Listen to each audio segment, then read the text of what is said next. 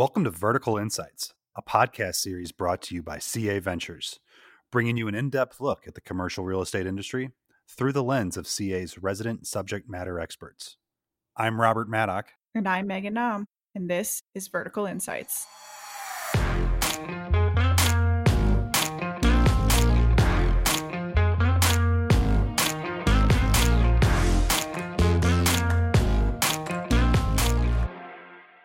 And we're back for another episode of Vertical Insights. Megan, how are you doing? It's been a few weeks since we've been here.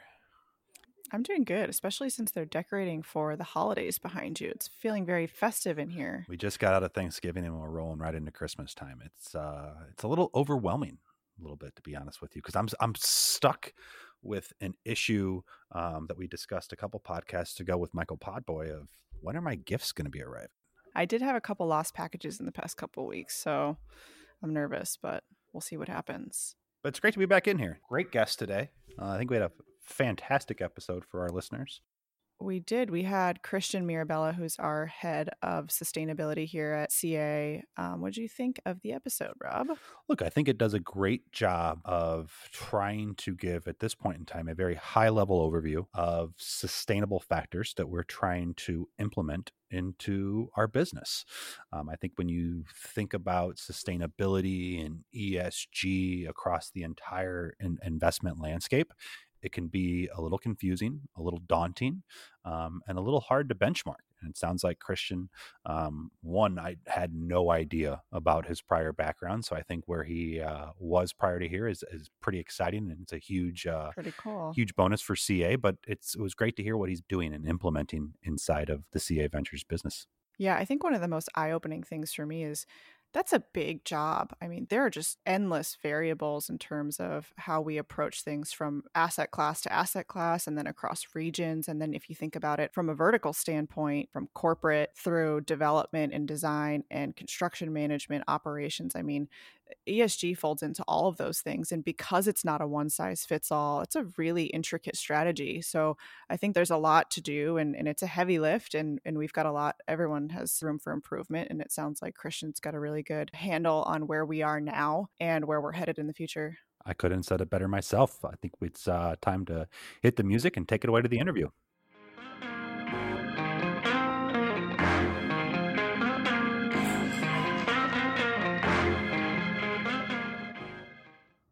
We're here today with Christian Mirabella, our Director of Global Sustainability. Christian, welcome.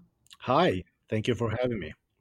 Why don't you start off by giving us the 30,000 foot view of who you are, your professional background, and how you got to CA? Sure.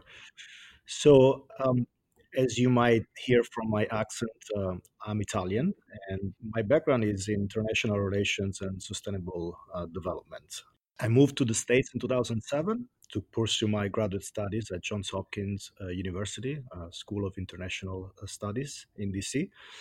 And, you know, since uh, I was very young, one of my um, dreams was to work for an international organization like the United Nations, the World Bank. And so um, studying at Johns Hopkins uh, gave me that opportunity as I joined briefly the World Bank and then the Inter-American Development Bank, you know, in DC right after my graduate studies. So I worked on uh, environmental and social uh, sustainability projects in uh, emerging economies uh, and uh, developing countries. So, and that, that was great because my background was uh, more in developed uh, countries. So at that point, I could also include new socioeconomic realities in my professional background. So, Christian, that's absolutely fascinating, and, and, thanks for that overview.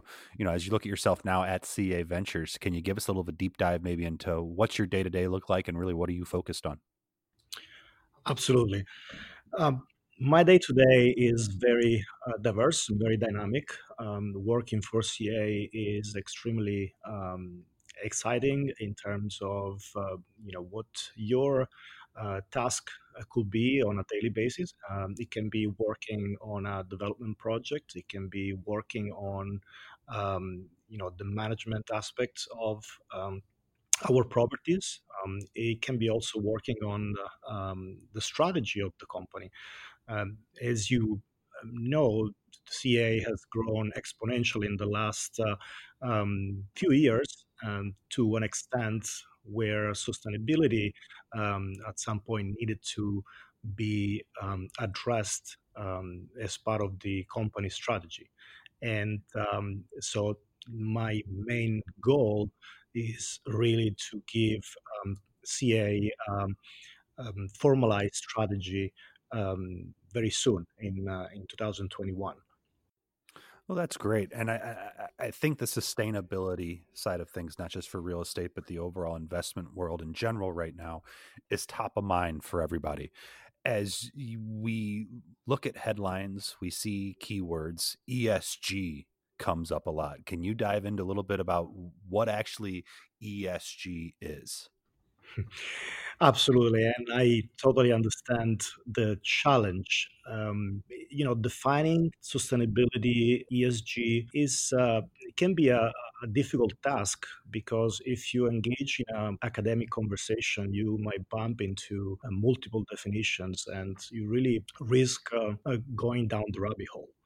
If you really want a definition, what uh, I like is starting with the United Nations definition of uh, sustainability in terms of meeting today's needs uh, without compromising the ability of future generations of meeting their own needs. And from there, you can start talking about basically anything because sustainability is really involved in every aspect of our lives. And as a matter of fact, when I have this conversation with new audience and we want to talk about um, the definition of sustainability, I first ask a question: What does sustainability means to you?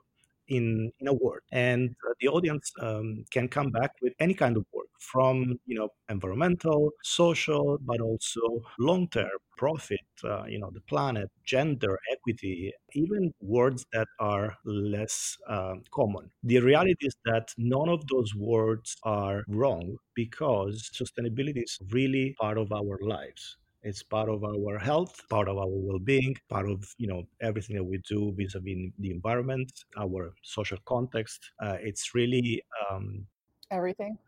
yes, exactly.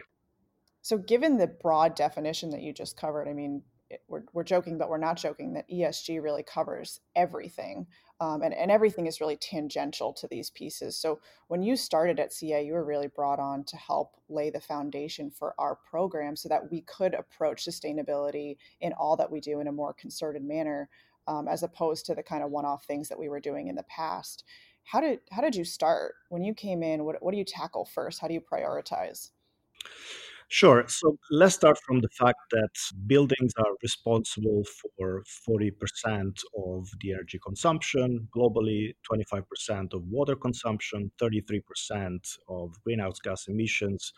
And so, already starting from there, uh, there has been growing pressure from many stakeholders, uh, whether you know they are investors or tenants, uh, regulators, non-governmental uh, organizations, to really look at how to adopt efficiency best practices that promote sustainability, reduce greenhouse gas emissions, but beyond that, the way that I intend sustainability in uh, this sector is that really we need to go beyond this type of impacts and add value. Because the way we uh, need to think about sustainability is not just a risk mitigation strategy, but has to be an added value to our lives. And so that's our approach at CA. We want to bring a sense of purpose within our company and pride uh, within the communities in which we operate. We want to earn our social license to operate to the point where the community stakeholders see our project as proudly belonging to their own community. So, Christian, as we look at sustainability and ESG across CA's organization, how do you view it across our different business lines? Is it a cookie cutter approach across every single business, or is it tailored to what each team is focused on? Great question. It's uh, it's not. It cannot be one size fits all. CA's business is so diverse in you know senior living, student living, multifamily, industrial, etc. And the challenge that we are having is to come up with a strategy that is uh, flexible enough and uh, adaptive to the different realities of our business building for students is different than building for seniors. And so that involves different approach different techniques different impacts and so you have to set objectives and targets that are really tailored to that specific reality so if we as a company want to set our greenhouse gas emission target for example. That probably cannot be the same across all verticals. So, one of the conversations that we're having is how these targets could differ whether you're building uh, you know for student living or you're building for the industrial platform right right you got you got tenants in a, a student living place and then you have a, a warehouse right for for the industrial side of things exactly how about across regions too? Yes, across region that is adds another layer of challenge because the US has uh, a vision and an understanding, uh, an ambition about sustainability that is different, for example, from Europe or from Latin America, Australia, and so today, for example, in Europe, there is growing commitment towards, for example, net zero. And here in the US, we're a little behind that conversation. Um, whether it's realistic or, or not, the conversation is happening in Europe. So, as we, of course, as a global company, operate in, in both continents, we need to consider both markets and eh, we need to decide if in Europe our target will be slightly different than in the US. So as I think about this, you know, obviously it's changing across different regions. It's going to change across different sectors, right? From an investor standpoint, though, and an investing standpoint, here at CA, you know, we are fiduciaries and stewards of our um, capital partners' capital, right? not a right or wrong answer here, but if an investor was to come to you and say, Christian, it sounds what you're saying sounds great, right? But you're adding a lot to the bottom line of these projects and you're uh, eroding potential returns. Are you really eroding potential returns? Are you actually adding on those returns in the long run for what your plans are set up to do?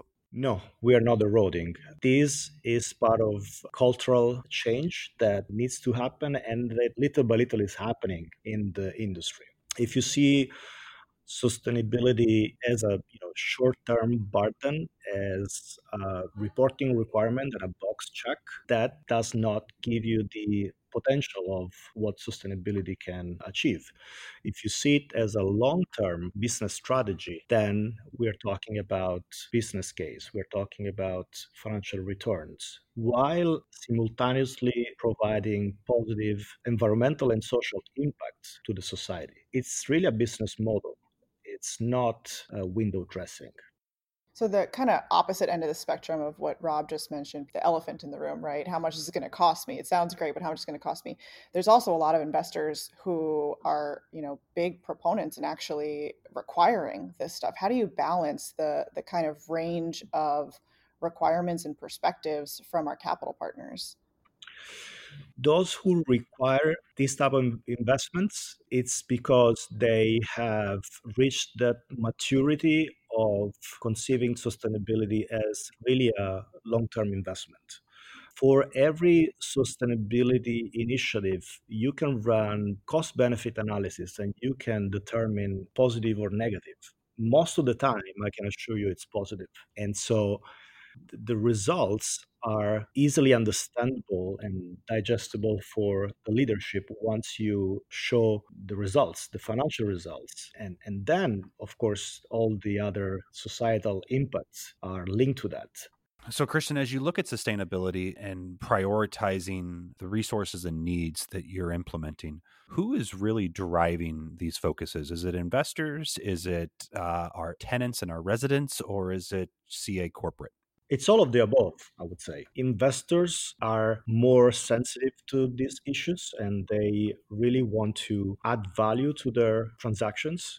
They understand that not only the tenants, but also uh, local regulators, uh, local communities, they are demanding more and more attention to sustainability issues. So, if you think about, for example, there has been a growing um, interest and demand for reporting. The real estate industry is uh, always more engaged in uh, GRESB, for example, which we do. And you know, GRESB is great because it creates this benchmarking platform where you can position your company vis-a-vis your peers and you know in the in the market and uh, it's really a platform that gives guidelines about you know what sustainability should look like in, in your company. Now, if you do GRESB because the investor requires it and it's uh, just a reporting requirement, that does not really uh, fit the purpose. It goes back to checking the box that you were talking about. Exactly. earlier. You want to use GRESB to reduce the gaps that you have in your company vis-a-vis those benchmarking, right? And you want to build programs around those uh, objectives. That is what gives you the opportunity to improve and really build a strategy, a sustainability strategy for your company. And Christian, I know we probably have some listeners right now scratching their heads, wondering what is GRESB. Can you dive into that a little bit, just a high level overview of what it actually is? Sure. Uh, GRESB is the acronym for Global Real Estate Sustainability Benchmark, and it's an organization that brings on uh, different stakeholders in from the real estate and the infrastructure sectors. And they really have created a community over the last few years that provide this benchmark uh, system and framework where you can, on the one hand, position your company and understand where you uh, sit in the market vis-a-vis your peers and competitors but also a platform to improve overall the industry standards for sustainability that's fantastic because I know as you know we read headlines and see any news articles um, out there as you think about ESG and benchmarking it. Um, it's very tough to do across industries, right? Because if you think about the S and P 500, you could be comparing Exxon Mobil to a J.P. Morgan Chase. So it's great that the real estate industry actually has a unique set of standards just for themselves. Absolutely. And, you know, reporting can become really overwhelming. There are many reporting systems out there. And so our goal is to pick and choose those that make more sense for us. The GRESB, of course, is the main one, but there are also others that uh, over time we can uh, also adopt. So this is a pretty dynamic landscape. I mean, the, the growing interest from investors and Gen Z and just constantly advancing definitions, technologies, you name it. How are things changing over time? Where do you see the industry heading and how do you keep up? Great question. You know, the opportunities are uh, immense and the challenges are significant for the industry if you want to survive as a leader uh, in the real estate industry, I do think that you must invest in sustainability heavily. Think about what happens with COVID 19 and the last pandemic. We have found out aspects of the way we live that uh, really, really need to be addressed. So, you brought up something that I've, I've been curious about COVID I hate to use the term silver lining for a situation like this, but there obviously have been some eye opening moments and kind of positive results in terms of driving change that are coming out of this global pandemic. Do you think that COVID is helping to progress the sustainability agenda, not just in real estate, but in its entirety? Absolutely. I think the impact of COVID in the ESG landscape has been enormous. You know, the pandemic has surfaced and emphasized our responsibility for a sustainable development and uh, above all in the real estate industry. We have come to appreciate how our existence is more fragile the more we neglect the consequences of um, our actions. We have come to understand that we can be resilient as long as we conceive sustainability as an opportunity for our current for future generations as a long term investment and not a short term burden. We have learned that buildings are not a place to collect rent and be done uh, with that opportunistically, but a place where we create a community where uh, we feed our own lives. We hear increasingly that this one is not going to be the last pandemic, but uh, uh there will be more, unfortunately. So our responsibility as powerful agents of change through real estate is to understand how what we build and manage can embrace a new paradigm where we can address the increasing demographic pressures that we are facing, but at the same time we can improve our lives. So we're just preparing for the next pandemic. Is that what's happening? I think it was too early to say there's another one on the way. Just throwing that out there. Christian, it, you know, it's interesting, right? You're peeling an onion back here layer by layer, and this will obviously continue to evolve as you get the sustainability effort up and running here at CA. We have a famous final question that we like to ask here.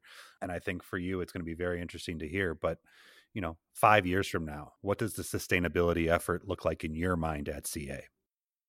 I see CA as a sustainability leader in the real estate industry, focused on sustainability in terms of really impact, a place where sustainability is mainstreamed in all business areas of the company and implemented by all employees and not just by one, where everybody has his or her own place in uh, the sustainability strategy and has a way to implement what we are going to build. And then I see mm, CA as very flexible and adaptable company with a non-US centric approach, but with an adaptive strategy that uh, is based on the different geographic areas where we will operate, whether it's the US, Europe, Asia, because, for example, labor issues in the US are going to be different from India, for example. So we can decide if we can be, um, you know, first movers or first followers, but the outcome, I think, won't change. We will have to focus on a sustainability-driven business strategy, and that will be a defining factor for us. We'll have to tell John Diedrich it's no longer beds, sheds, and meds. It's sustainable beds, sheds, there we go. I love it. That's a great response, Christian. Thank you so much for joining us today. Thank you. It's great to have you. Thank you, guys.